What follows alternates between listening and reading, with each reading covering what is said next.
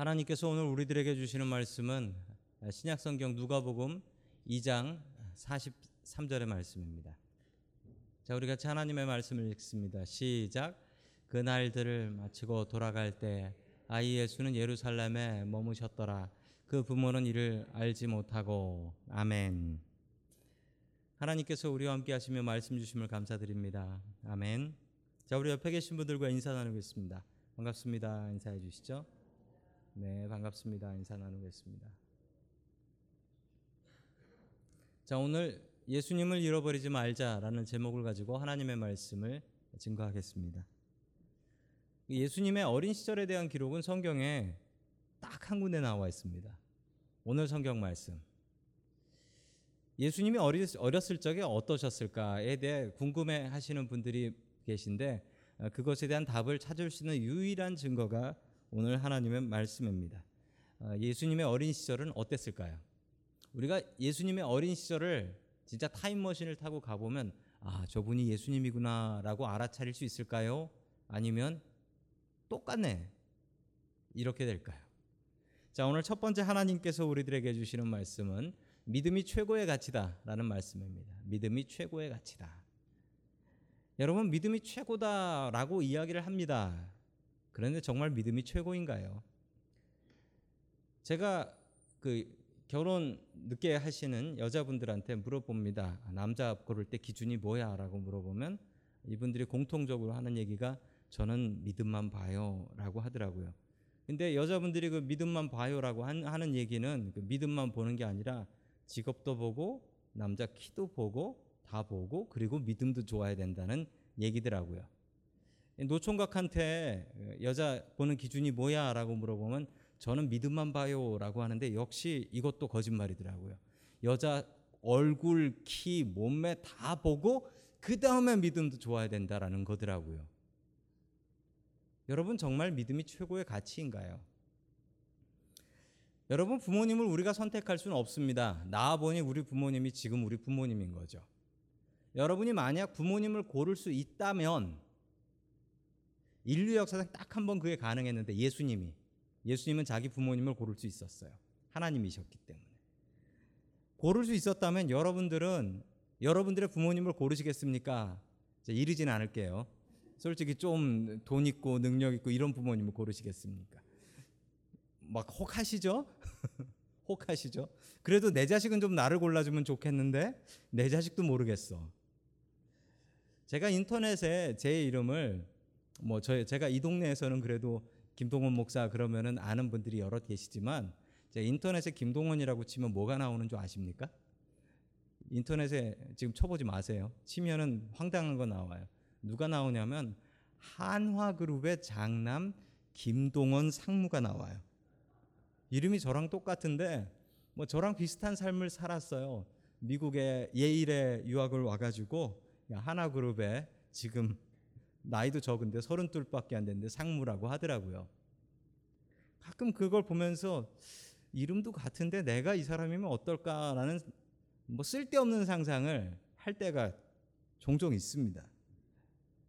여러분, 여러분들이 부모님을 선택할 수 있다라고 하면 여러분의 그 부모님을 선택하시겠습니까? 아니면 좀 더 능력 있고 좀 더 선한 그런 부모님을 선택하시겠습니까? 예수님께서 이 부모님을 선택하셨는데 이 요셉과 마리아 도대체 무엇을 보고 선택했을까요? 우리 누가복음 2장 24절 말씀 같이 봅니다. 시작. 또 주님의 율법에 이르신 바 산비둘기 한 쌍이나 어린 집비둘기 두 마리를 드려야 한다 한 대로 희생 제물을 드리기 위한 것이었다. 아멘. 큰 아들 예수님을 낳고 그리고 나서 이 성전에 가서 제물을 드립니다. 그런데 제물 드리는 모습을 보면 그 예수님의 부모님이 얼마나 부자였는지를 알 수 있어요. 얼마나 부자였냐면 정말 가난했다는 거예요. 이 부자들은 소를 갖다 바쳤고요. 그냥 보통 사람들은 양이나 염소를 갖다 바쳤고요. 정말 가난한 사람은 진짜 가난한 사람은 비둘기나 곡식을 곱게 빤 가루 파우더를 갖다가 바쳤어요. 근데 뭘 바쳤다고 합니까? 비둘기. 엄청 가난했다는 겁니다. 가난한 목수집에서 태어난 거죠. 아니 기왕 골라서 가려면 그래도 중산층 보통 사람이라도 골라가지 그 중에 가난한 사람 집을 찾아가셨습니다. 자, 왜 그러셨을까요? 자, 우리 누가복음 계속해서 2장 41절 같이 봅니다. 시작. 예수의 부모는 해마다 아이고 죄송합니다. 다시 읽습니다. 시작. 예수의 부모는 해마다 6월절에 예루살렘으로 갔다. 아멘. 자, 가난했지만 이 부모가 했던 일이 있습니다. 해마다 6월절이 되면 6월절이 되면 예루살렘에 참 많은 사람들이 몰려들었습니다. 왜냐하면 성경에 분명히 유대인 남자는 1년에 3번 예루살렘 성전에 가야 합니다. 그런데 실제로 이렇게 갔던 사람들은 안 간 사람들이 훨씬 더 많습니다. 여러분 이렇게 정했다고 해가지고 벌금 물리는 것도 아닌데 먹고 살기도 힘든데 멀리 사는 사람들이 예루살렘 성전까지 1년에 3번 어떻게 가요? 그렇지만 이 가정은 유대 6월절이 되면은 가족 모두를 이끌고 갔다라는 거예요. 여러분 여기에 또 법에는 이렇게 돼 있습니다. 유대인 남자예요. 여자는 어떻게 해야 될까요? 안 가도 돼요. 여자는 안 가도 돼요. 남자만 대표로 가면 돼요. 그런데 여러분 마리아도 따라갔어요. 이 집은 왜 이러는 걸까요? 이 집은 믿음이 있는 집이라는 겁니다. 믿음이 있어요.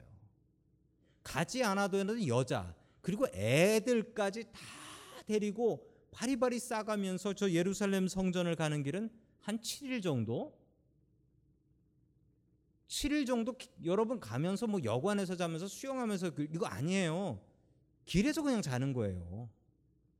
일곱 밤을 길에서 자고 그리고 예루살렘까지 가는 겁니다. 이러고 예루살렘을 1년에 한 번씩은 꼭꼭 올라갔다는 겁니다. 여러분 대단한 것은요.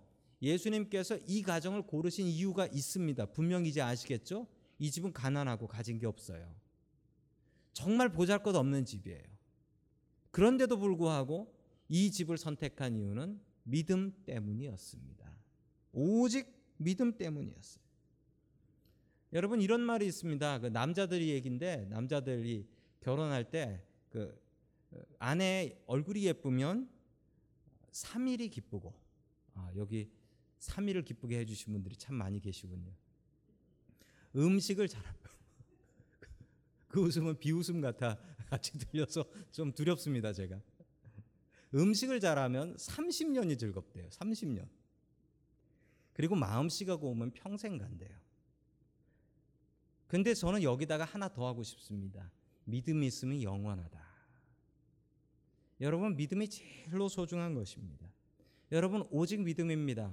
예수님께서 그의 부모님들을 선택한 가장 큰 기준은 바로 믿음이었습니다. 여러분 믿음의 길을 선택하면 실패하는 법이 없습니다. 여러분 그런데 우리가 유혹에 빠져요. 믿음의 길을 선택하면 이거 내가 손해 보는 거 아니냐? 내가 목사도 아닌데 왜 이렇게 살아야 되냐? 이런 도전을 받습니다. 여러분 그때 속지 마십시오. 오직 믿음입니다. 믿음은 실패하는 법이 없어요. 여러분 오직 믿음, 믿음의 길을 선택할 수 있는 저와 여러분들이 될 수 있기를 주의 이름으로 간절히 축원합니다. 아멘. 두 번째 마지막으로 하나님께서 우리들에게 주시는 말씀은 예수님을 잃어버리지 말라라는 말씀입니다. 예수님을 잃어버리지 말라. 자, 우리 누가복음 2장 42절의 말씀을 같이 보겠습니다. 시작. 예수가 12살이 되는 해에도 그들이 절기 관습을 따라 6월절을 지키러 예루살렘에 올라갔다. 아멘. 자, 12살이 되었을 때 절기 관습은 이게 매년 이렇게 6월절이 되면 가족들이 다 올라간 것 같아요. 그런데 12살이 되었을 때라는 것은 여러분 이스라엘에서는 성인식, 그 성년식, 어덜트가 됐다라고 하는 게 언제부터냐면 13살 때부터입니다. 13살 때부터는 그 아이가 어른이다라고 인정을 해요. 12살이면 뭐냐면 이건 애입니다. 12살이면 애예요. 그러니까 애를 잃어버린 거예요. 애를 잃어버린 거죠. 자, 누가복음 2장 43절의 말씀 계속해서 봅니다. 시작. 그런데 그들이 절기를 마치고 돌아올 때에 소년 예수는 예루살렘에 그대로 머물러 있었다. 그의 부모는 그것을 모르고 아멘. 그 하룻길을 갔대요. 하룻길을 갔는데 그때까지 아이가 잃어 아이를 잃어버린 것을 몰랐다라는 겁니다. 뭐좀 말이 안 되는 것 같지만 가능한 게요. 6월절이 되면 그 자그마한 예루살렘에 한 100만 명 정도가 모였다라고 해요. 100만 명 정도. 이 6월절이 8일인데요. 8일 안식일부터 안식일까지니까 8일인데 이 8일을 뭐 다 있는 사람도 있고 힘드니까 그냥 하루 이틀 있다 가시는 분들도 있고 뭐 그랬습니다. 그런데 이 100만 인파 속에서 애를 잃어버렸다. 뭐 있을 수 있는 일이죠. 사람 그렇게 많은데 애 잃어버린 혹시 여기 애 잃어버려 보신 적 있으세요? 예. 저는 잃어버림을 당해 본 적이 있습니다. 100만 인파 속에서 애를 잃어버리는 것은 뭐 어쩌면 그럴 수 있다라고 생각할 수 있을 것 같아요. 하루 길을 갔는데 몰랐다? 이것도 가능합니다. 왜 가능하냐면요. 여러분 혹시 여기서 내가 맞이다. 맞이다 손 한번 들어 주시죠. 맞. 내가 첫째다. 없으세요? 저만 첫째인 거예요? 아니 저희 누님이 계시지. 첫째들의 특징이 있어요. 첫째들의 특징이 뭐냐면 첫째는 동생들을 돌본다예요.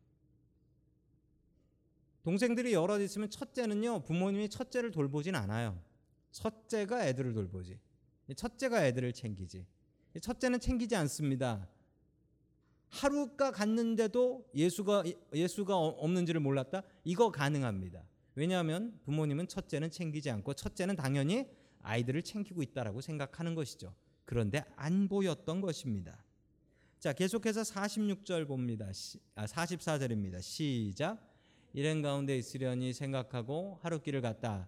그 뒤에 비로소 그들의 친척들과 친지들 가운데서 그를 찾았으나 아멘. 막 찾기 시작했는데 찾지 못했다라는 겁니다. 그 이스라엘의 길이 좀 별나요. 저 예루살렘에서 여리고로 가는 길, 요 길은 특징이 있는데 험하고 그리고 이렇게 사람이 한 줄로 서서 가야 되는 길이에요. 길이 두 줄도 아니에요. 한 줄로 서서 가는 길이다 보니까 앞에 사, 앞에 사람 등만 보고 뒤에 사람 누구 있는지는 알아도 전체로 누가 있는지는 알 수가 없는 거예요. 하루 길을 가고 이제 자려고 하다 보니까 어 큰아들 어디 있어? 이렇게 돼 버린 거죠. 자, 그래서 다시 찾으러 가게 됩니다. 자, 46절 봅니다. 시작. 사흘 뒤에야 그들은 성전에서 예수를 찾았는데 그는 선생들 가운데 앉아서 그의 말을 듣기도 하고 그들에게 묻기도 하고 있었다. 아멘. 자, 이게 무엇을 하고 있는 거냐면 여러분 지난 주일날 설교 때 나왔던 하부루타를 하고 있는 겁니다. 유대인의 공부 방법. 논쟁이죠. 계속 논쟁을 하는 거예요. 자, 논쟁을 하고 있는데 누구냐면 당시에 6월절이었기 때문에 예루살렘 성전에 전국에서 가장 유명한 최고의 유대인 학자들이 있었는데 그들하고 대화를 하고 있었고 아마도 어린 예수님이 너무 기가 막힌 답변들을 하니까 이 학자들이 예수님을 보내지 않았던 것 같습니다. 계속 이야기하느라고 너무 재밌어서 놔주지 않았던 것 같습니다. 그래서 예수님께서는 성전에서 이야기를 하고 있었고 그 부모님은 참 이상한 일이다라고 생각하며 예, 어린 예수를 데리고 집까지 왔다라는 이야기입니다. 여러분 이 이야기를 통해서 저는 참 귀한 교훈 하나를 깨닫습니다. 무엇이냐면 예수님 없이도 그 가정이 갈 수 있구나라는 거예요.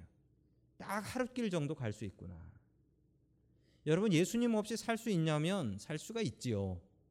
우리가 주 없이 살 수 없네라고 찬양하지만 솔직한 말로 세상에 주님 모르고서 잘 먹고 잘 사는 사람들 많지 않습니까?